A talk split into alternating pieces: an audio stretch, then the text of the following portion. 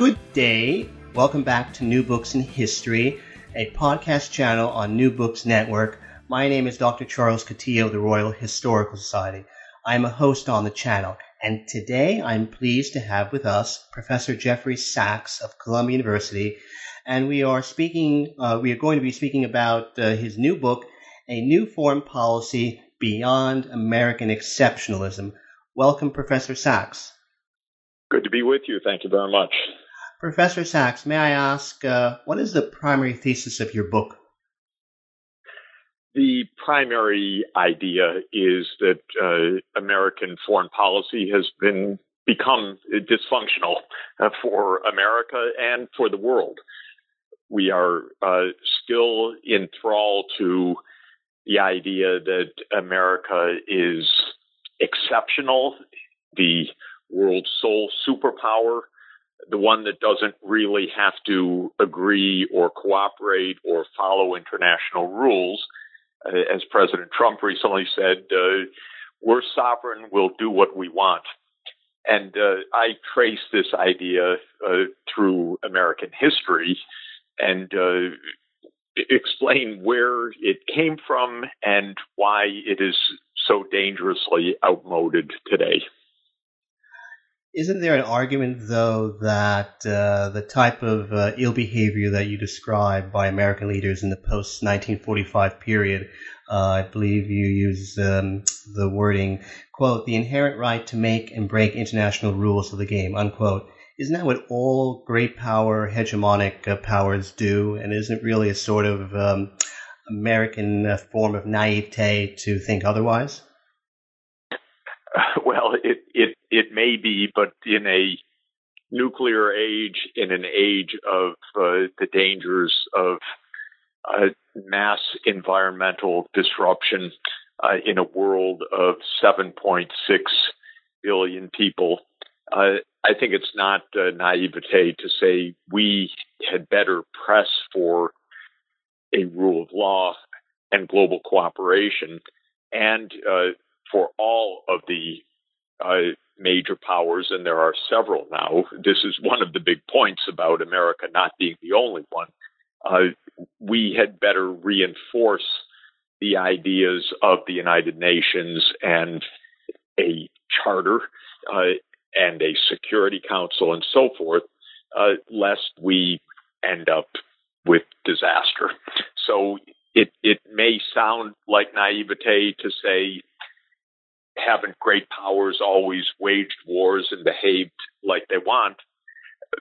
And the answer may be yes, but the stakes have never been higher, and the dangers of that kind of uh, balance or imbalance of power approach, I think, have never been greater. Can you discuss what you refer to as the quote, three competing versions of America's place in the world, unquote? There are uh, three different ideas. I call them uh, exceptionalism, realism, and internationalism. Uh, exceptionalism is the idea that America is just uh, number one. Uh, it is the global colossus. We do what we want. Uh, Trump is a version of that, although a somewhat unusual version, but a version. the second is realism or balance of power politics. Uh, that says basically powers will be powers. Uh, don't expect uh, good behavior, be on guard, uh, keep your uh, military strong, and uh, don't expect the best.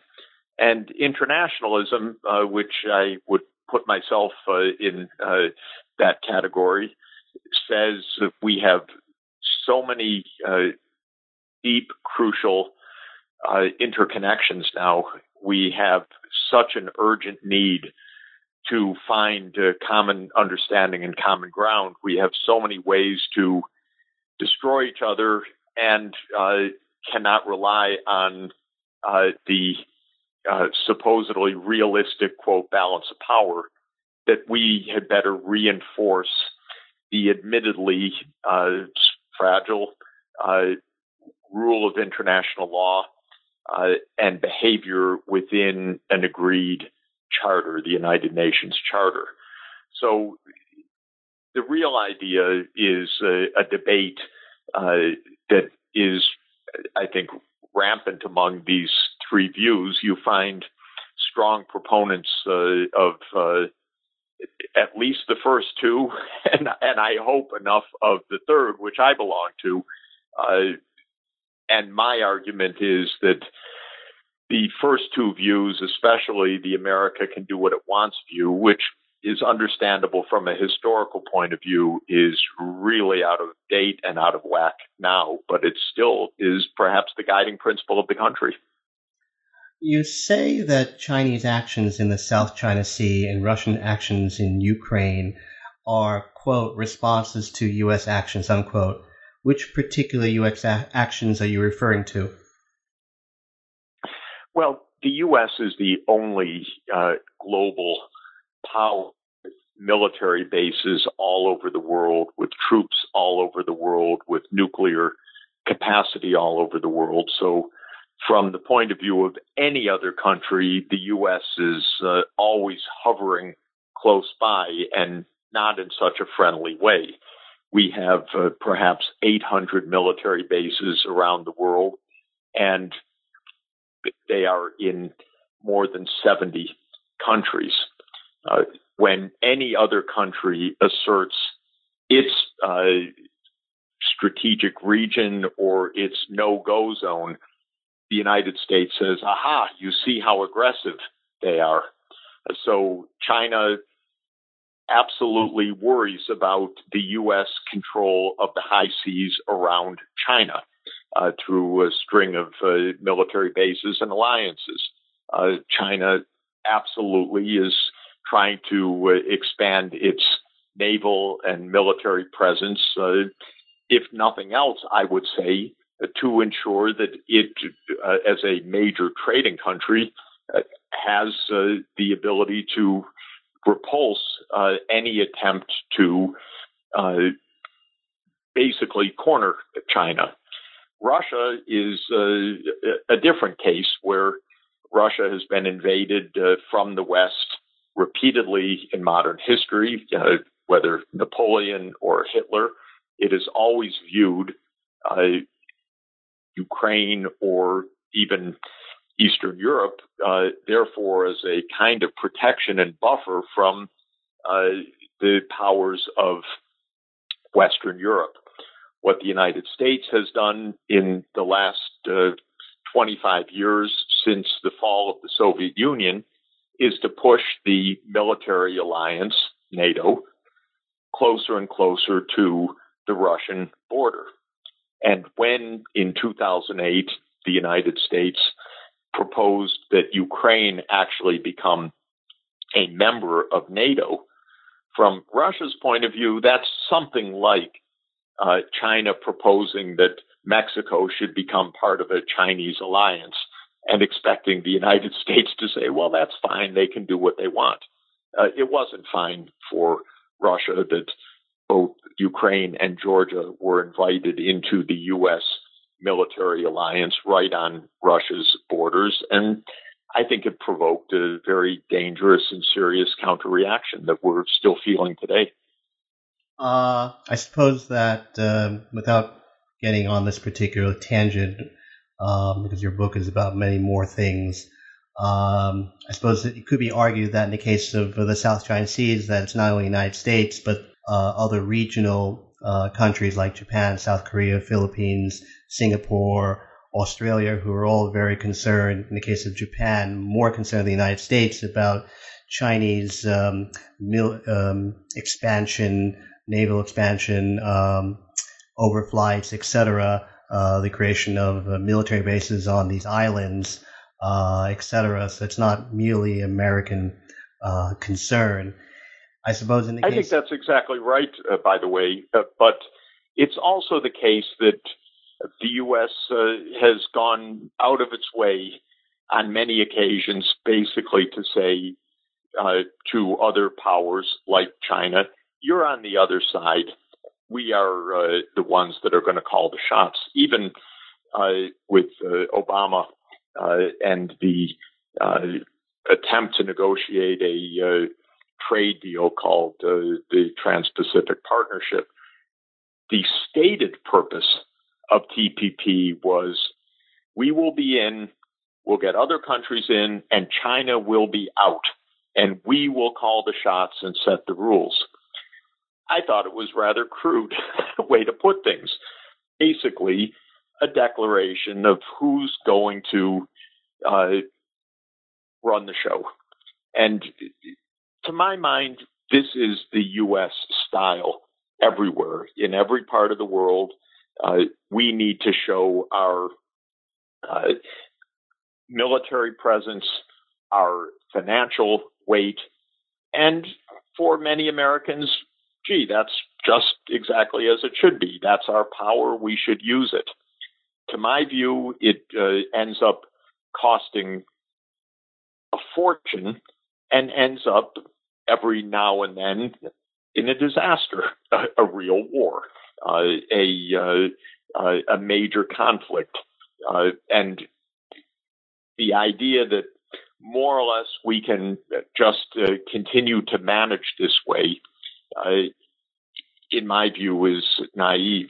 Even when we had the great power realist balance of power of the 19th century, which is what the uh, that middle group, the realists, uh, look to as their model, the Metternich diplomacy of 19th century Europe. Uh, that ended up collapsing in World War One uh, because balance of power is not a balance in my view. It is a very unstable, uh, shaky uh, um, imbalance uh, that eventually leads to some explosion of conflict. And my fear is that in the 21st century, with uh, nuclear weapons everywhere and with significant powers everywhere, uh, it would make uh, 1914, uh, unfortunately, look like a, a small show. And relying, therefore, on big powers facing off against each other uh, in a traditional way just strikes me as a, a reckless gamble. Uh, how would or how do you differentiate between Trumpian exceptionalism from the classical historical sort of exceptionalism?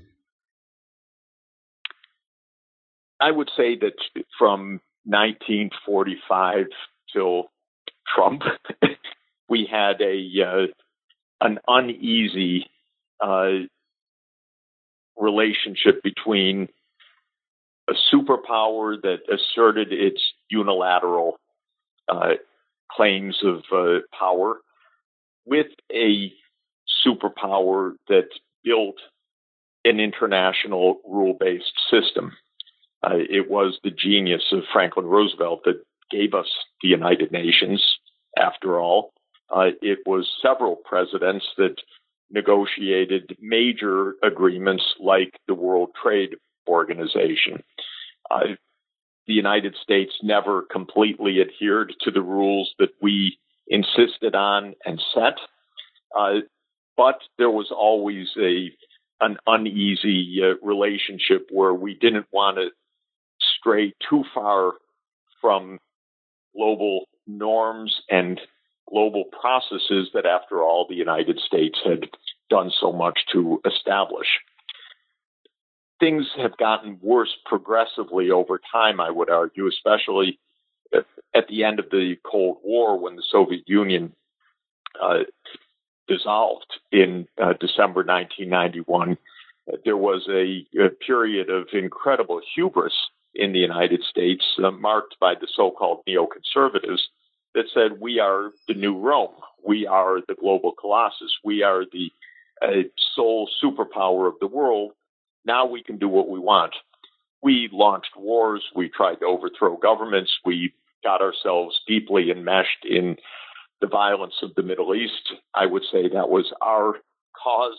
We launched unprovoked wars, as in Iraq in 2003, and many uh, uh, regime change operations, as in Syria and Libya in 2011. I think it's been uh, a debacle. But even in those moments, there was at least some attempt, though it waxed and waned, to follow international principles. Trump was pretty explicit at the United Nations uh, just recently when he said, I don't believe in this global governance. I'm a patriot. We have sovereignty. We are independent. No one will tell us what to do. I think it's simple minded, this idea that being sovereign means uh, you don't agree on principles, that there aren't international rules and international law. Trump, in my view, is the most vulgar uh, president we've had in certainly in my lifetime and in, in modern history. And the vulgarity shows in this contempt for following principles because this seems to be foreign to his idea of personal behavior as well as his idea of what the United States government should do. He likes the deal. The deal is you rough up your uh, counterparts, you punch them up a bit, uh, you uh, try to trip them up, and then maybe you settle. But the idea is that it's all the deal. And if you follow rules, you're a weakling. Uh, you're uh, an innocent. Uh, you're a naif. And I just find this extraordinary uh, at a time when the U.S., uh, even if it somehow uh, wanted to, does not have the economic weight, the power, nor the right uh, to uh, dictate uh, global development in this way. In the book, you cite several times with approval uh, the theologian Reinhold Niebuhr. Um, can you explain to the audience uh, why that is the case? Niebuhr was one of the great public intellectuals uh, in the uh, middle of the 20th century. And he, as a theologian, uh, viewed public affairs from uh, an ethical and moral point of view, as well as a practical point of view. And his great strength was that he was both a pragmatist in his thinking, but uh, viewed morality not as a nice thing, but as a really practical and helpful guide for action. His thought at the peak of American relative power, which came just after World War II when we were the only major power that had not been destroyed by the war after all, and we were in our full technological dominance and our full industrial uh, power, Niebuhr said, This is not so good. This looks good, but this is what leads to hubris and massive overreach. And Niebuhr warned against the uh, idea that America as this exceptionalist country should and would be able to tell the rest of the world what to do. So I think he had a, a lot of foresight uh, because when he was making these warnings, the U.S. really was very, very powerful and in relative terms, much more powerful than it is today. In Trump's view and in the view of the neoconservatives, by the way, the U.S. basically remains that preeminent power. Whereas for me as an economist, I see that the U.S. relative predominance has diminished markedly over time. So, what was, in a sense, true as a description at the end of World War II, when the U.S. was the only one standing, and in the early 1950s, when the U.S. was way ahead technologically of the rest of the world, that's no longer the case. But we act still as if it is. We tell other countries what to do. We decide which uh, treaties uh, we're going to agree to and not. We tell other countries don't tell the United States what to do because the underlying ideas were so powerful. We should do what we want to do uh, and quote what's best for the United States at any instant without being bogged down by all these little powers trying to, or all these little countries trying to uh, weaken us. Uh, that, in in my view as an economist, is an extraordinarily outdated point of view, and I don't think it was ever right. Uh, after all, at the peak of the power was Franklin Roosevelt, who said, "Let's have an international rule-based system." He didn't say, "Now we can do anything we want." Quite the opposite. He created the UN with its charter of behavior, but it's more and more unrealistic as you have other parts of the world, and of course, notably China, gaining in technological, economic, and financial weight. Uh, although it could be argued that in the case of Niebuhr, as well as someone else who you cite with approval, George Kennan, that um, uh, they both um, campaigned against and were dis- disproving of uh, Henry Wallace, who I think uh, many would argue was the true heir and not Harry Truman of FDR's internationalist policies. Truman uh, exactly uh, had both sides. Truman uh, is, excuse me, both credited and blamed for, uh, in in a way, um, making the Cold War, credited in uh, the view of, uh, I would say, the mainstream that uh, he had a realistic uh, view of uh, Stalin, who who obviously was a, a true psychopath, uh, and he had a realistic view of Soviet imperial reach, and he resisted it. So that's the mainstream.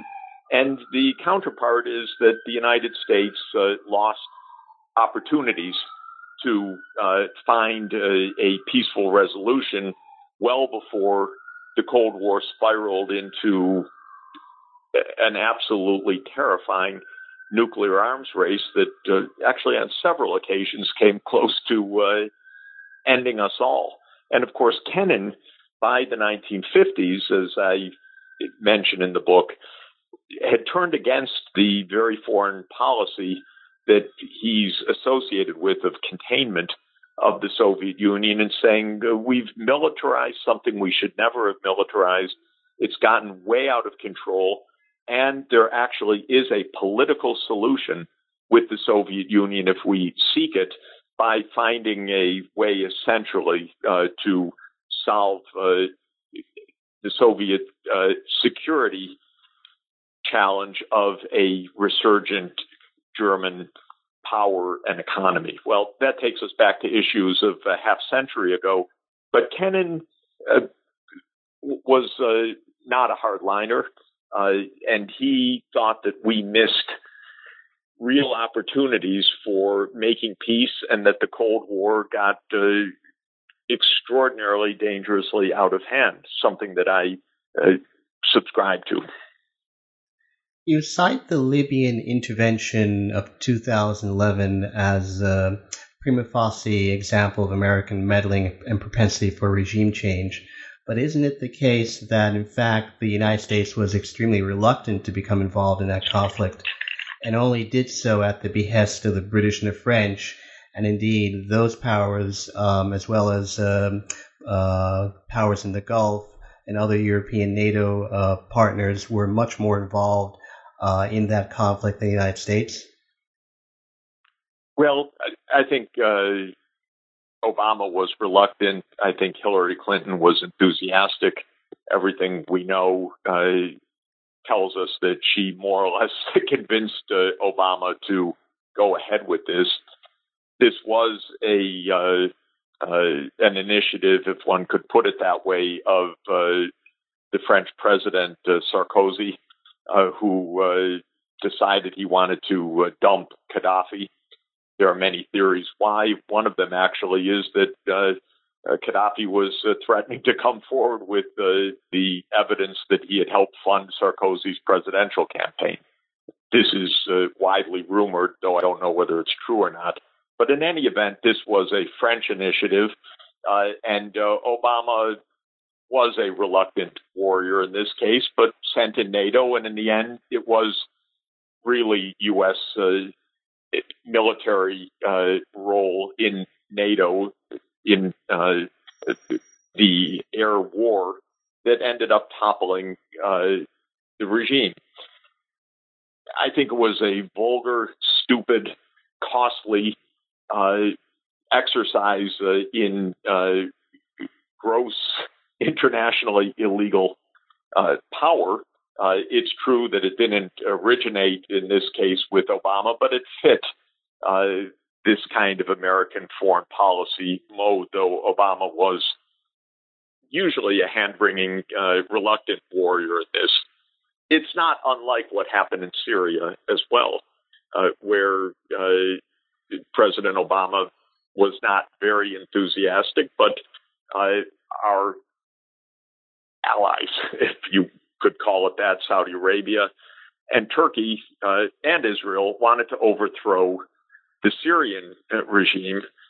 And Obama did not want to put uh, troops on the ground, but he did end up signing a a presidential finding that uh, ordered the CIA to cooperate with Saudi Arabia and Turkey to uh, provide logistics, weapons, and training to an insurrection to overthrow the Syrian government. Again, completely illegal from an international uh, point of view and utterly a failure and debacle uh, in the end that created a proxy war in Syria, brought in the Russians, uh, created uh, the space for the radical uh, ISIS offshoot of Al Qaeda, which was operating there with a lot of Saudi money uh, backing the jihadists. In the end, this is U.S. Meddling, a foreign policy that, uh, reluctant or not, says the way you handle a regime you don't like is to try to overthrow it. That's American exceptionalism. Almost no other country could even imagine such a foreign policy, by the way, but this is the norm of American foreign policy. If you don't like them, overthrow them. And you get the drumbeat of uh, war from the Wall Street Journal, which every few months wants to overthrow another country, another country's government. The end result has been 25 years of nonstop violence in the Middle East, no solutions to anything, trillions of dollars spent by the United States, and we're still in this mess with at least some real risk of uh, a new war with Iran. Uh, because there are a lot of people in the administration, perhaps the president himself, who uh, would like to see the overthrow of the Iranian regime. And so uh, I don't know how much credit I give uh, President Obama, not very much, for being reluctant in all of this. It's true he was more restrained than a hardcore warrior president would have been much more restrained. But on the other hand, he took his foot off the brake uh, and uh, let the war machine in both Libya and Syria and continue in Iraq and continue in Afghanistan and continue uh, in uh, many other uh, covert operations uh, throughout the Middle East and North Africa. So I, I, don't give a lot of high points for reluctance in that case.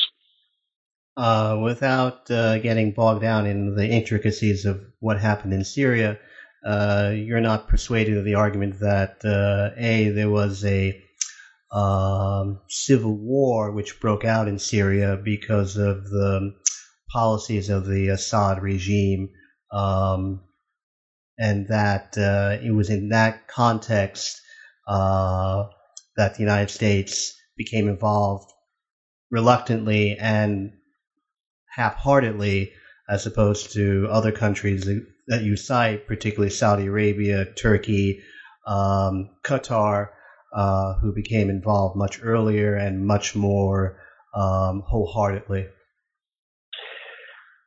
One of the unfortunate realities of America these days is it's very hard to know everything that really happens because while we absolutely know uh, of the CIA's operations uh, in Syria with the explicit purpose of overthrowing the Assad regime, we do not have a proper accounting ex post or even continuing of what the heck we've been doing there. So I can't give a definitive answer because we don't know because we run a secret foreign policy and we run covert wars. So how much, when, exactly which arms went, uh, exactly who was first, not first, it is hard to say. Uh, our mainstream uh, press has done a miserable job uh, on reporting this. 95% of the time, they called it a civil war, when obviously it was not a civil war. Obviously, it was a war of many regional uh, powers and the United States and Russia. That's not a civil war. And my view is that while there were definitely protests uh, against Assad, uh, we turned what would have been repression into a regional war. That's a big difference. Uh, Assad would probably pretty brutally have uh, crushed whatever opposition, uh, and uh, that would not have uh, been pleasant. But instead, uh, we've now had seven years of mass open bloodshed, hundreds of thousands dead, 10 million displaced. That's worse. And that's what we created by the hubris of saying, as President Obama did in mid 2011, Assad must go. I remember the first time I heard him say it. I thought that is absurd and dangerous. It's absurd because it should not be the business of the United States president to say who must go of other countries' leaders. Second, I thought it was extremely dangerous because I said at the time, and I've said until today, we don't have the power to do it, but it will lead to mass violence. And so it has. And we don't have a proper accounting of it. And we don't even have a proper public understanding of it because for some reason, we cannot analyze ourselves anymore in this country. Uh, and we don't even analyze what we contribute to of these messes. We don't go back to understand Libya. We don't go back to understand Syria. Uh, we accept that Iraq was a disaster, but more or less leave it at that. We don't care to have an accounting of how many countries the CIA is operating in right now. We don't have any congressional oversight over any of it. And so we have uh, this uh, I would say, not in control foreign policy environment that uh, absolutely uh, destabilizing and ill suited to our real needs. And in addition to everything else, a phenomenal distraction from real problems like uh, environmental disasters that are hitting the world or epidemic diseases that are breaking out and that need to be controlled, or the instability of mass migration, which uh, you should handle at its core of the reasons for it rather than grabbing kids from parents' arms. So, because we're so bad at analyzing any of this right now in a normal public discussion, I feel that the foreign policy is uh, getting uh, more and more deranged. Now it's in the hands of uh, one person uh, that we can't even figure out day to day. Can you tell the audience why Donald Trump's views and, for that matter, policies on foreign trade are, to be polite about it, nonsensical? Donald Trump uh, absolutely understands nothing about uh, foreign trade, but he's fixated on one extraordinarily uh, bad idea, and that is that if the United States runs a trade deficit with another country or with the world, it means that the world is cheating the United States uh, and stealing jobs from the United States. And it's hard to know exactly where to start uh, with this misunderstanding because what a deficit on our international account means is that we are spending more than we're producing, or to put it another way, we're investing more than we're saving. And therefore, we're borrowing from the rest of the world to buy goods from abroad. It has more to do with our uh, low saving rates, our budget deficits, uh, our uh, uh in, inability to uh, limit our consumption than it does with any nefarious practices of other countries. But Trump is a kind of paranoid, and he takes this number, which he doesn't understand, and then turns it into a grievance and into uh, bitter complaint. And uh, this, this becomes the basis of policy. Now, he's also, in my mind, uh, really uh, weird and uh, difficult to understand individual at the individual level because uh, he likes show and um, perhaps uh, if you just rebrand a few words, uh, things are okay in his mind. So he attacked Canada of all countries and railed against Canada and uh, called the North American Free Trade Agreement the worst agreement ever made.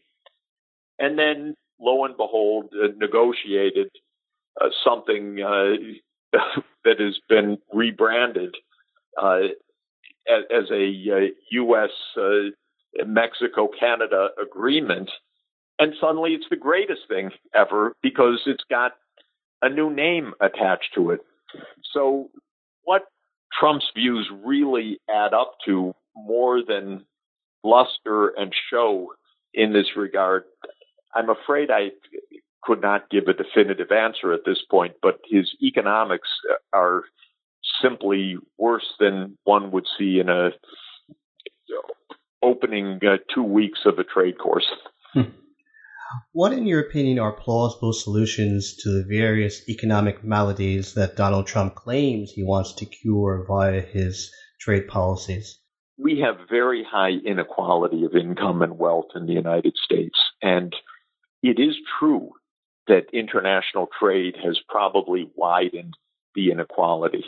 It's probably the case that as we open trade with China, for example, uh, 20 years ago, this helped big companies and capitalist owners a lot and probably hurt workers in the Midwest, uh, the ones that voted for Trump.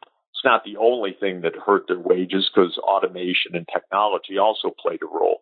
But trade probably uh, had a role.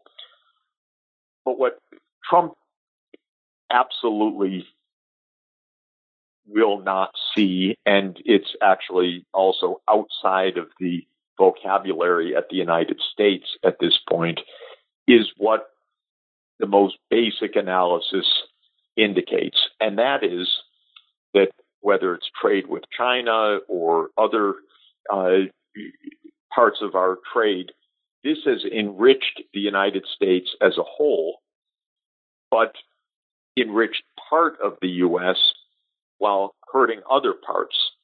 And the answer to such a conundrum is not to stop the trade, but rather to redistribute the gains to some extent. So the normal thing to do in trading with China would be to say, look, our companies, they're now worth trillions. Mr. Bezos uh, and uh, the uh, owners of Apple and so forth, well, they're multi gazillionaires now. Uh, but other people are hurting. We should have a tax system that uh, takes uh, some of those gains and redistributes them so that everybody is benefited from this. That would be the normal way to address this. Instead, Trump uh, gives not only a free pass to the rich, he cuts their taxes. That's his class interest.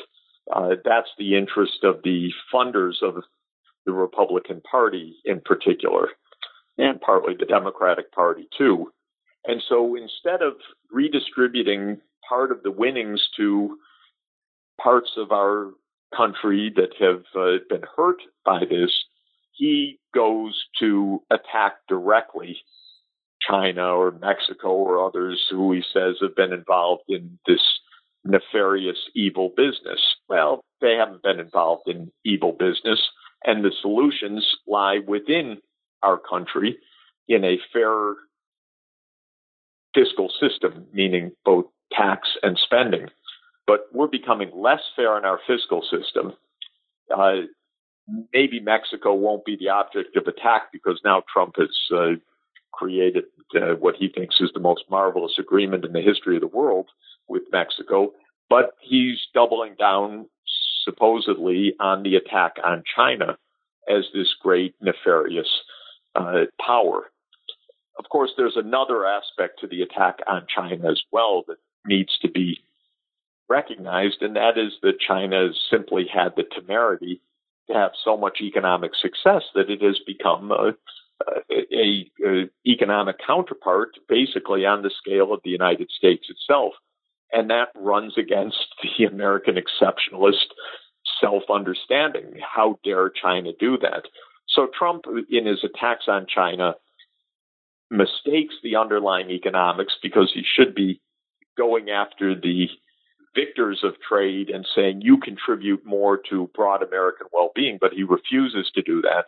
He attacks China on multiple exaggerated or completely fallacious grounds on a trade deficit that has nothing to do with these issues on a uh, uh, on on uh, China's ostensible cheating, which is uh, phenomenally exaggerated, but easy to do in a nationalist attack mode.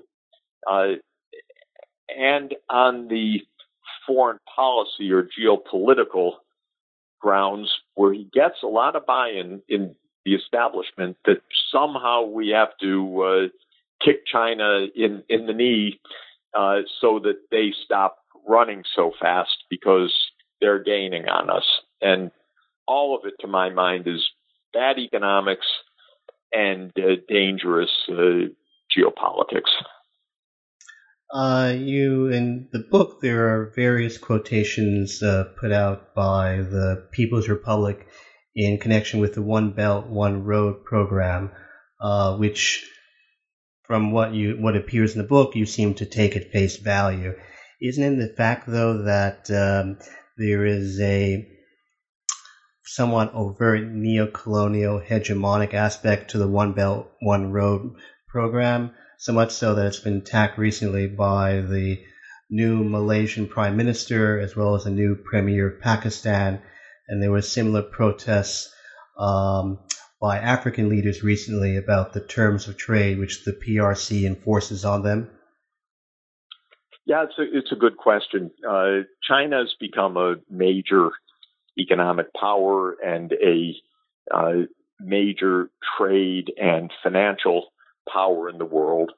And China is doing basically what the United States did vis-a-vis Europe uh, and uh, Central America or South America uh, and uh, Asia in the 1960s, 70s, and 80s. And that is, it is lending money, building projects, and uh, trying to make the ground hospitable for Chinese multinational companies. Um, and this is what a major economy would do.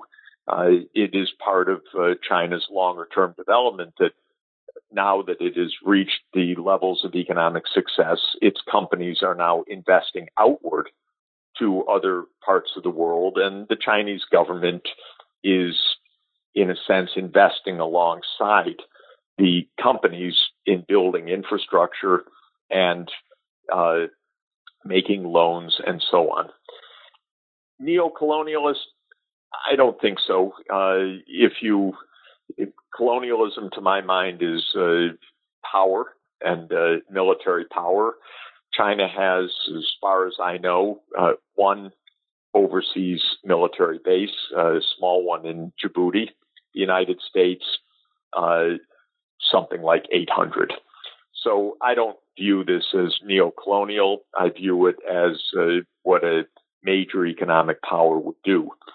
Is it a good thing? On the whole, I would say yes, if the quality of the investments that are being made and financed meet the test that they are good investments, they are environmentally sound investments, which is a big deal because this is going to determine uh, the environmental future of a lot of countries and whether they are fiscally and financially sound uh, investments in the sense that um, China's not lending money that is uh, going to end up in a major financial crash up in future years. What's happening uh, right now uh, is uh, first that the that third criterion is really coming under scrutiny because China lent a lot of money to low income African countries uh, and those countries are facing a growing debt right now, and that debt is starting to squeeze. I don't think that that was neo-colonialist. I think that that was the operating procedures of the Chinese Export Import Bank and the Chinese Development Bank. And my recommendation to China all, all along has been make more grants, make these loans uh, far less commercial and far more concessional. And uh, China heard an earful from the Africans uh, about this recently, as you noted. All fine. Uh, makes sense. I hope that China changes. I'm going to be in Beijing soon to make exactly the same point. Uh, the last thing in the world China or Africa needs is an African debt crisis, and I don't think it's uh, China's desire to do that, but it has been their standard operating procedure because these have been loans from banks not really foreign policy grants. And only now China's uh, actually creating a development assistance agency, the kind that we created a half century ago. China's just now creating, and that will be uh, in advance. Of course, if you're a military strategist who views everything in a zero sum game, that it's either us or them, this looks alarming. Uh, how dare China build the roads, the power plants, the power generation, uh, the port facilities? That's China's neo-colonialism. Well, if China starts putting in uh, dozens or hundreds of military bases abroad, we got a very serious problem. Uh, of course, they'd only be emulating what the United States has long done, but I would say we would really have a, a very, very dangerous world. But that has not been uh, the approach. I think it's unlikely to be the approach. And I think that it's not smart of us to bandy around uh, claims of that this is the same as a, a colonial pretensions. Colonialism was a, a dark, violent, military led phenomenon, uh, and um, it was deeply repressive. The United States has been a party to it for decades uh, by overthrowing governments we don't like and uh, not usually directly conquering other territory, though once in a while, usually trying to rule by proxy. But that's not what China's doing. China's not overthrowing governments like the United States. It's not establishing bases around the world. Right now, it's uh, building its uh, global economic presence And on the whole, if the investments are good, that's a good thing to do mutually. How do you see the current situation in North Korea since the Trump Kim summit? Well, uh, our president and Chairman Kim are having a love affair, we're told by President Trump. Uh, God knows what to make of this man's mind. But uh, what we know is that nothing substantive has changed uh, in regard uh, of North Korea's nuclear capacity. It's got its weapons, uh, and nothing fundamental has changed around that. Trump thinks that it has changed. I prefer this rather than uh, the everyday taunts and uh, declarations that we're going to uh, destroy you in a way never seen before. So if Trump's happy, I have to admit I'm happy because uh, this is uh, just too bizarre. Uh, but it's mostly in Trump's imagination, the the supposed progress. But I'd rather have that imagination of uh, how much he's in love with Chairman Kim than what we had last year, which was really extremely dangerous. Whether Trump swings at some moment and starts attacking North Korea for not denuclearizing and so on. Of course, that can happen too, because the facts on the ground are not as the president portrays them, and probably not as he actually understands them in his own mind. He, I think, probably believes what he says about most things that he's the greatest, that the new trade agreement with Canada and Mexico is the greatest thing ever, that uh, denuclearization uh, is actively underway in North Korea, and that the nuclear threat is gone, and many other fantasies. But um, I don't really know for sure what he believes or doesn't believe, or even whether it matters. It is bizarre. What do you mean by sustainable development? The idea of sustainable development is the idea that we should uh, try to make a a society and economy that uh, works sensibly for all in three ways. One, that in normal economic sense, our standard of living is high. Second, in a social sense, that our society is fair and bringing prosperity to all parts of the society so that uh, no a major group in society is left behind or no major region is left behind. And third, that we are managing our energy system and our petrochemical industry and our agriculture industry and our fisheries industry in a way that protects the environment rather than destroys it. So sometimes uh, it's called the triple bottom line economic, social, and environmental objectives. It's my uh, belief that uh, our economy does only the first of these three things well. Uh, we create economic growth uh, pretty successfully, but our society is not fair and it's become much less fair over time. And we're aggressively endangering the natural environment.